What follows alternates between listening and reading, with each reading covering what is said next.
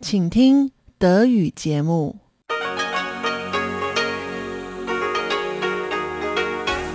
Hier ist Radio Taiwan International.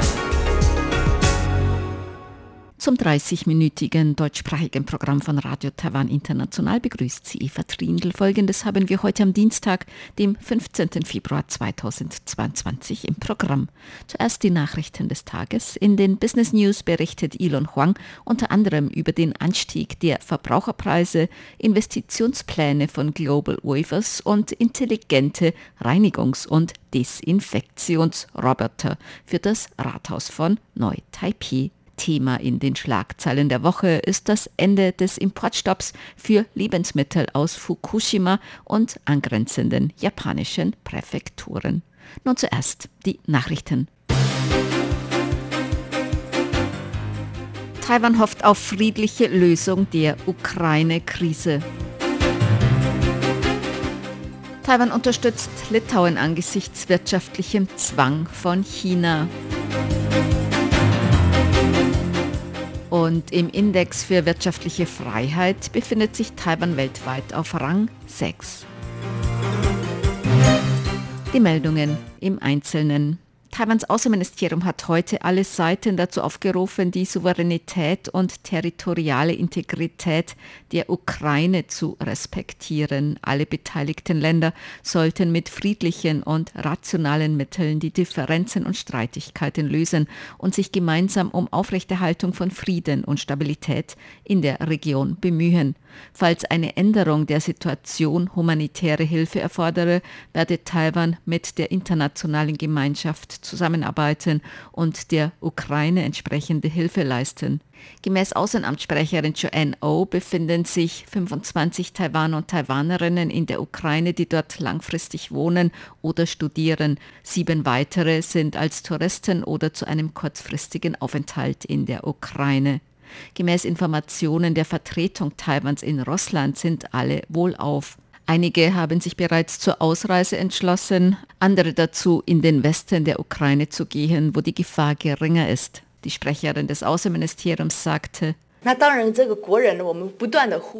wir fordern unsere Bürger und Bürgerinnen weiterhin zum Verlassen der Ukraine auf. Doch was die Ausreisebereitschaft der in der Ukraine lebenden Taiwaner oder Studenten betrifft, müssen wir deren Überlegungen und Entscheidungen respektieren.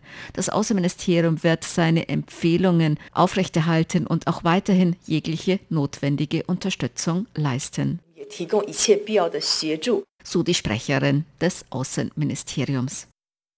Taiwan unterstützt Litauen angesichts wirtschaftlichem Zwang von China. Gemäß dem Außenministerium verurteilt Taiwan die anhaltenden wirtschaftlichen Zwangsmittel gegen Litauen und Störung der regelbasierten internationalen Handelsordnung.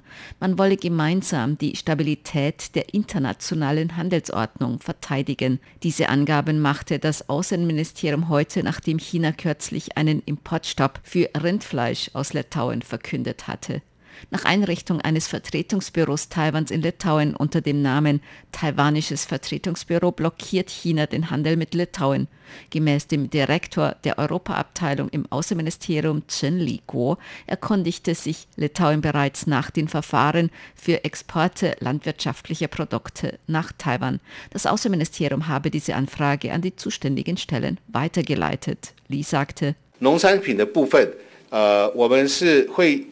was landwirtschaftliche Produkte betrifft, werden Importe gemäß den gesetzlichen Bestimmungen durchgeführt. Wenn es in dieser Hinsicht weitere Informationen gibt und Importanträge den gesetzlichen Regelungen entsprechen und genehmigt werden können, werden wir dies gerne mitteilen. Taiwan hat bereits eine ursprünglich für China bestimmte Lieferung litauischen Rum übernommen. Taiwan versucht Litauen mit dem Kauf von litauischen Produkten, einem Investmentfonds und Kreditprogramm zu unterstützen. Die Europäische Union gab kürzlich bekannt, vor der Welthandelsorganisation kurz WTO ein Verfahren gegen China aufgrund diskriminierender Handelspraktiken einzuleiten. Taiwans Außenministerium sagte, es werde die weiteren Entwicklungen genau beobachten. Der in Taiwan entwickelte Impfstoff des Herstellers Medigen hat eine Notfallzulassung in Paraguay erhalten. Der Impfstoff gegen Covid-19 von Medigen erhielt die Notfallzulassung in Paraguay nach Analyse der Phase 3-Studie in Paraguay. Dies gab das Unternehmen Medigen gestern in einer Stellungnahme bekannt. Der Impfstoff von Medigen wurde auf seine Wirksamkeit im Vergleich mit dem Impfstoff von AstraZeneca untersucht. Gemäß dem Ergebnis der Analyse von 934 Probanden führte das Vakzin von Medigen zur Bildung von 3,7 mal mehr neutralisierenden Antikörper gegen das SARS-Coronavirus 2 als der Vergleichsimpfstoff von AstraZeneca. Damit ist der Standard für die Wirksamkeit erfüllt. Dieses Ergebnis entspricht auch den Testergebnissen in Taiwan vom vergangenen Jahr. Bei keinem der Probanden traten ernste Nebenwirkungen auf. Weniger als ein Prozent bekam Fieber. Der Impfstoff gegen Covid-19 des taiwanischen Herstellers Medigen wurde auch für die Phase 3 Solidaritätsimpfstoffversuche der Weltgesundheitsorganisation WHO ausgewählt. Das Epidemie-Kommandozentrum hat heute fünf neue lokale Coronavirus-Infektionen gemeldet. Weitere 40 Infektionen wurden bei aus dem Ausland eingereisten Personen festgestellt. Das Epidemie-Kommandozentrum hat außerdem einen neuen Todesfall im Zusammenhang mit Covid-19 gemeldet.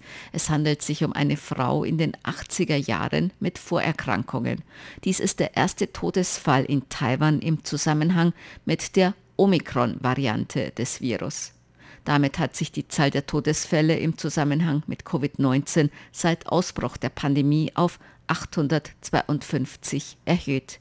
Seit dem Ausbruch der Covid-19-Pandemie sind in Taiwan bisher insgesamt 19.666 Infektionen mit dem SARS-Coronavirus-2 laborbestätigt worden. Eine weitere Lieferung des Impfstoffs Moderna gegen Covid-19 ist heute in Taiwan eingetroffen. Die Lieferung von rund 1,4 Millionen Dosen des Impfstoffs von Moderna gegen Covid-19 traf heute am frühen Nachmittag aus Südkorea in Taiwan ein. Sie ist gemäß dem Epidemie-Kommandozentrum Teil einer Bestellung von 35 Millionen Dosen Moderna-Impfstoff für das Jahr 2022 und 2023. 20 Millionen davon sollen in diesem Jahr geliefert werden. Die ersten 1,5 Millionen Dosen moderner Impfstoff im Jahr 2022 sind bereits am 25. Januar eingetroffen. Bisher sind in Taiwan etwas mehr als 82 Prozent der Bevölkerung mindestens einmal gegen Covid-19 geimpft. Knapp 76 Prozent zweimal. Mehr als 30 Prozent erhielten bereits eine Boosterimpfung. In Taiwan wurden bisher Impfstoffe gegen Covid-19 von AstraZeneca, Moderna, BioNTech und dem taiwanischen Hersteller Medigen verimpft. Taiwan hat im Index für wirtschaftliche Freiheit erstmals die bestmögliche Kategorie frei erreicht. Taiwan verbesserte sich im Vergleich zum vergangenen Jahr um 1,5 auf die Bewertung 80,1. Damit stieg Taiwan von der Kategorie größtenteils frei zur Kategorie frei auf. Im diesjährigen Ranking befinden sich sieben Länder mit einer Bewertung von mindestens 80 in der Kategorie frei. Das Ranking führt Singapur mit 84,4 an, gefolgt von der Schweiz, Irland, Luxemburg, Neuseeland, Taiwan auf Rang 6 mit 80,1 und Estland auf Rang 7 mit 80,0. Taiwan erhielt gemäß dem Bericht in acht der zwölf Indikatoren mehr als 80 Punkte, darunter Justiz, Effizienz, Staatsausgaben und Handelsfreiheit. Weniger gute Bewertungen erhielt Taiwan im Bereich Arbeitsfreiheit mit 68,7 und finanzieller Freiheit mit 60,0. Der Index für wirtschaftliche Freiheit wird jährlich durch die Heritage Foundation und das Wall Street Journal erstellt. Zur Börse. Taiwans Börse hat heute niedriger geschlossen. Der Aktienindex TAIEX fiel um knapp 46 Punkte oder 0,25 Prozent auf 17.951 Punkte. Der Umsatz erreichte 232 Milliarden Taiwan-Dollar, umgerechnet 7,3 Milliarden Euro oder 8,3 Milliarden US-Dollar.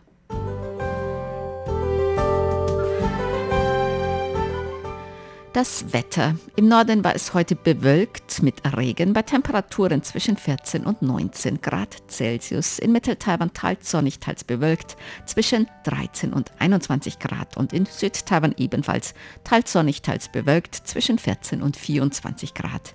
Die Aussichten für morgen Mittwoch. Im Norden bewölkt und regnerisch bei Temperaturen zwischen 12 und 17 Grad. In Mittel- und Südtaiwan viel Sonne zwischen 13 und 21 Grad. In Mittel-Taiwan und zwischen 14 und 25 Grad Celsius in Südtaiwan. Dies waren die Tagesnachrichten am Dienstag, dem 15. Februar 2022 von Radio Taiwan International. Nun folgen die Business News mit Elon Huang. Die Business News, Neuestes aus der Welt von Wirtschaft und Konjunktur von Unternehmen und Märkten.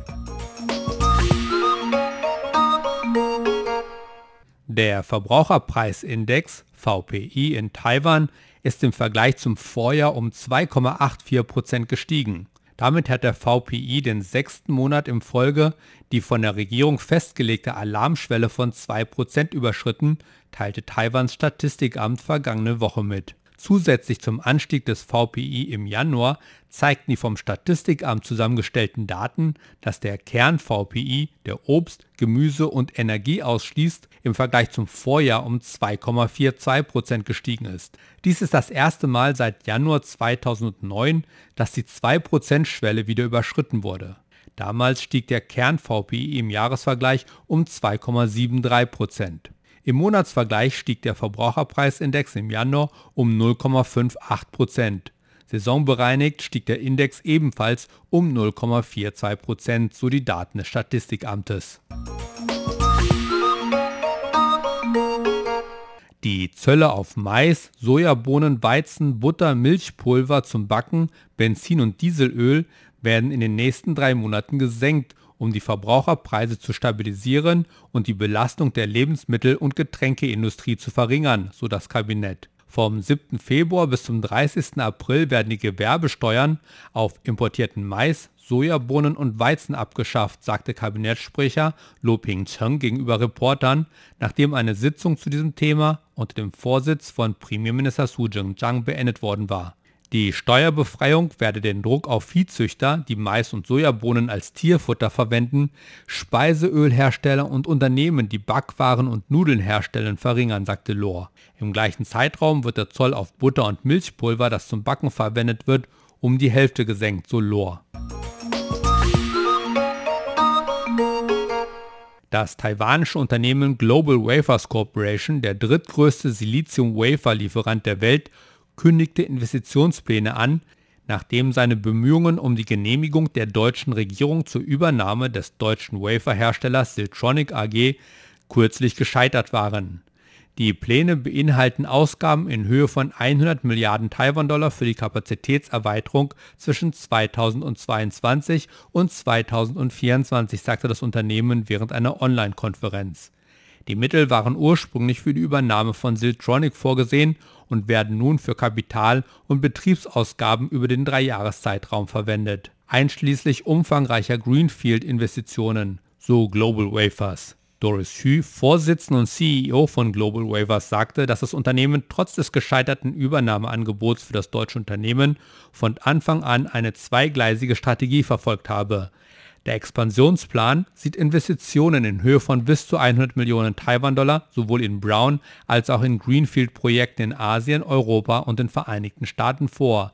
Die neuen Produktionslinien sollen in der zweiten Hälfte des nächsten Jahres anlaufen und vierteljährlich erweitert werden, so Global Wafers.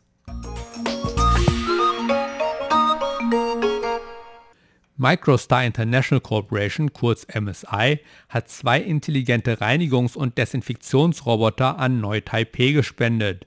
Laut einer Pressemitteilung von MSI hat das Unternehmen die beiden von ihm entwickelten intelligenten Roboter gespendet, um der Stadtverwaltung von Neu-Taipei für ihre Unterstützung zu danken. Die Roboter werden für die Reinigung und Desinfektion des Rathauses von Neu-Taipei angesetzt.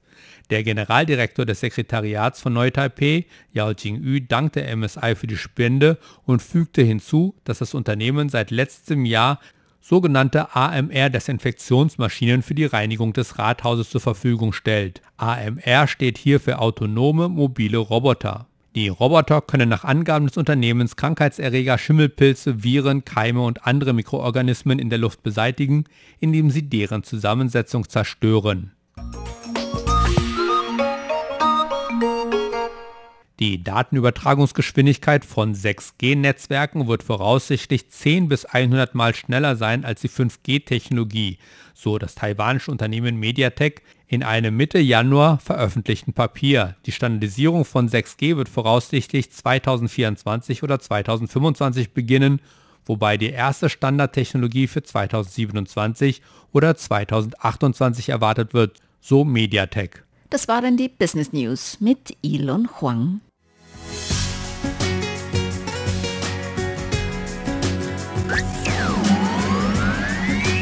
Radio Taiwan, international aus Taipeh.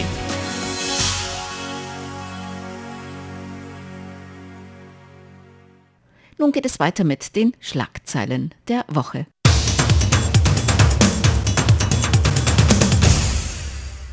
Herzlich willkommen, liebe Hörerinnen und Hörer, zu unserer Sendung Schlagzeilen der Woche. Am Mikrofon begrüßen Sie Tatjana Romig und Chobi Hui. Am 8. Februar, also am vergangenen Dienstag, hat Taiwans Regierung angekündigt, den Importbann für Lebensmittel aus der japanischen Präfektur Fukushima und angegrenzten Gebieten aufzuheben. Diese Aufhebung soll Ende Februar in Kraft treten. Der Importbann wurde 2011 nach der Nuklearkatastrophe im Kernkraftwerk Fukushima Daiichi verhängt, welche durch ein Erdbeben mit anschließender Tsunami ausgelöst wurde. Die taiwanische Regierung war damals besorgt darüber, dass die Strahlung von Lebensmitteln aus diesen Regionen zu hoch sein könnte, die die Gesundheit der Taiwaner gefährden könnte. Und das war der Hauptgrund dieses Importverbotens. Mittlerweile haben die meisten Länder der Welt ihren Importbann aufgehoben. Nun möchte Taiwan den internationalen Trend folgen und das Importverbot abschaffen. Und ab Ende Februar sollen dann wieder Lebensmittel aus Fukushima und angrenzenden Präfekturen auch nach Taiwan eben exportiert werden können. Die Lebensmittel sollen aber weiterhin strengeren Kontrollen unterliegen. Und zwar müssen sie zum einen ein Herkunftszertifikat besitzen und auch einen Nachweis über die Überprüfung der Strahlenbelastung. Außerdem hat Taiwans Regierung angekündigt, dass sie dann jede Lieferung an der Grenze auch noch einmal kontrollieren werden. Das heißt, es werden besonders hohe Regeln oder besonders strenge Kontrollen für diese Lebensmittel auch weiterhin angelegt. Und dann manche Produkte sind weiterhin komplett ausgenommen. Das betrifft zum Beispiel Pilze oder auch das Fleisch wilder Tiere. Und Taiwans Premier Su Tseng-Chang, der hat eben gesagt, dass jetzt diese Aufhebung des Importbannes und der Import von Lebensmitteln aus diesen betroffenen Präfekturen auf Basis sorgfältiger Kontrollen und wissenschaftlicher Nachweise erfolgen solle, um dann eben die Lebensmittelsicherheit in Taiwan auch weiterhin zu gewährleisten.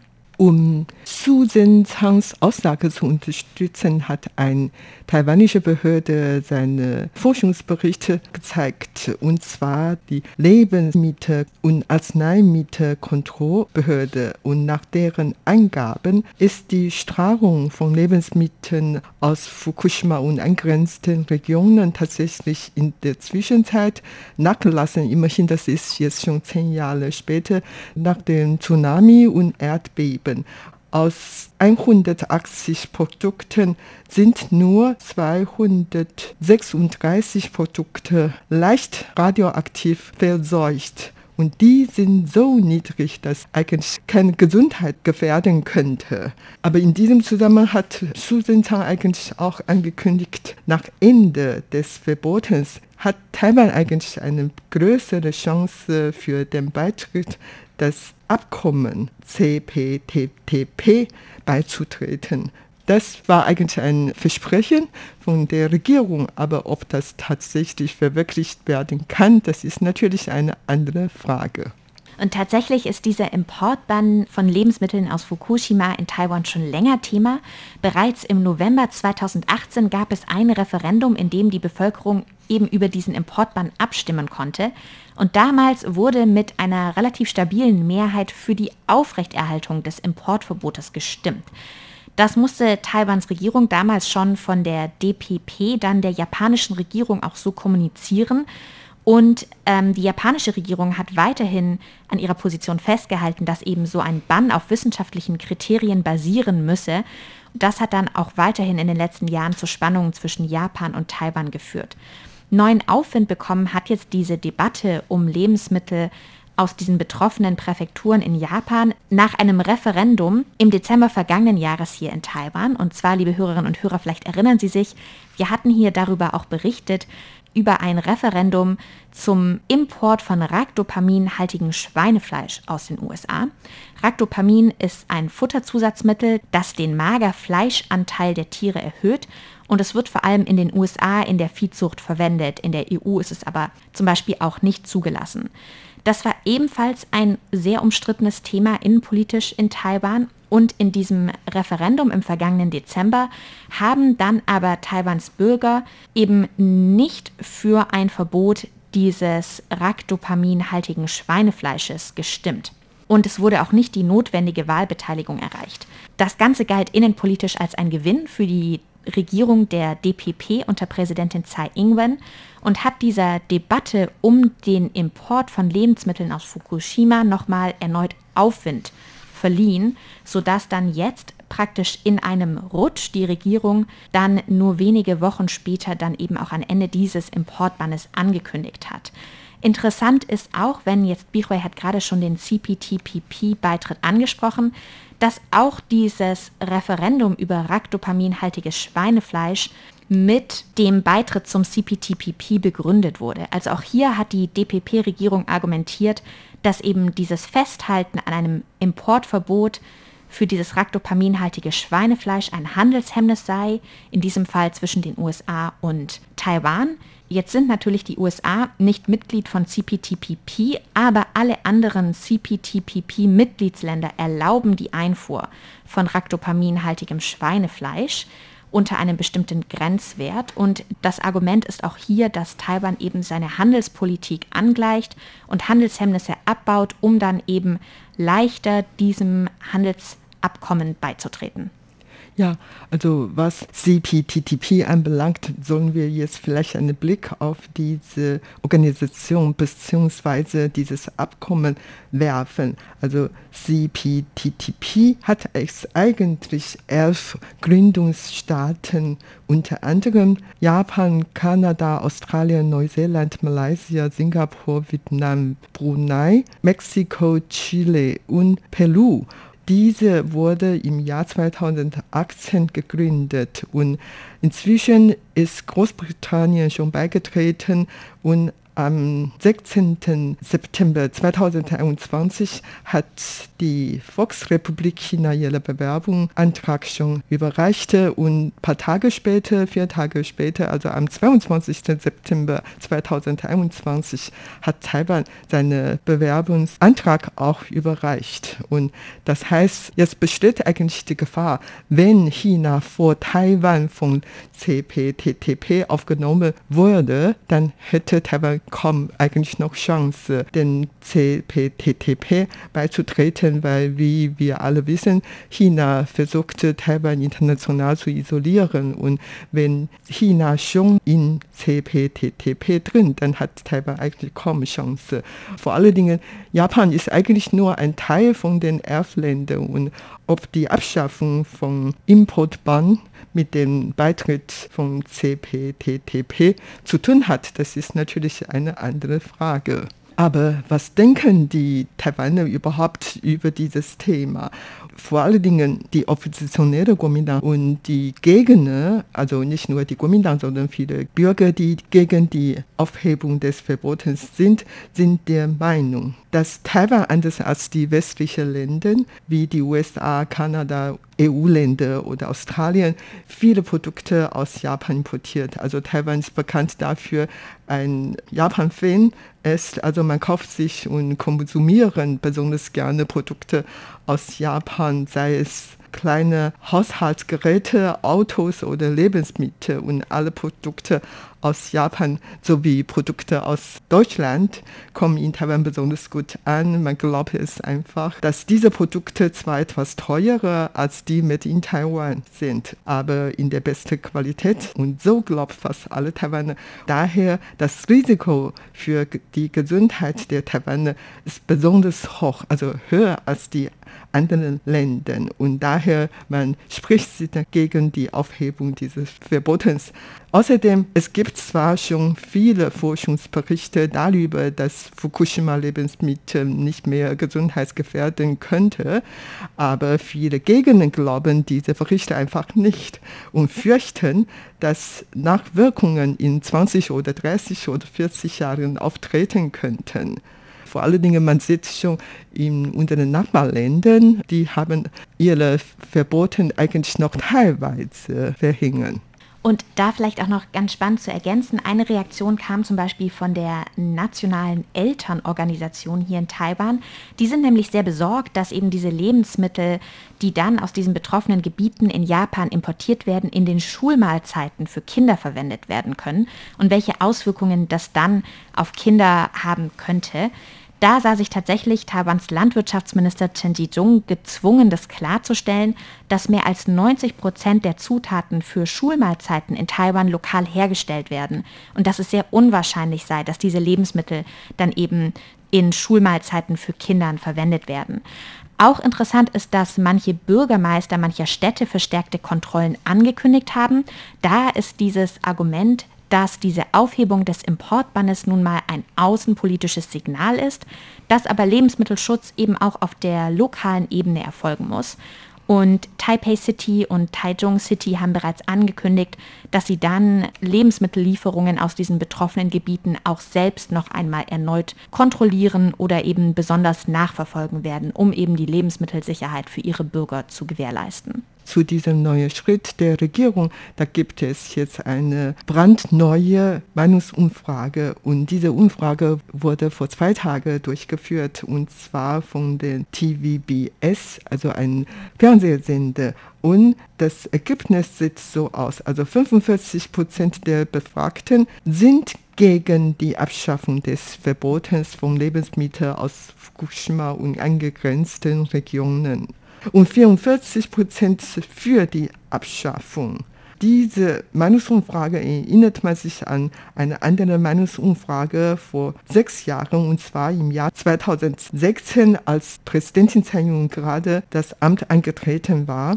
Und damals im Jahr 2061 waren 73 Prozent der Befragten gegen die Abschaffung des Verbotes von Lebensmitteln aus Fukushima und angrenzenden Gebieten und 13 Prozent der Befragten waren für das Verbot. Aber in nur wenigen Jahren, also in sechs Jahren, hat die Meinungen des Volkes vieles verändert. Wie gesagt, also die Leute, die für die Abschaffung ist von 73 Prozent auf 45 Prozent gesunken und Befürworter ist von 13 auf 44 Prozent gestiegen.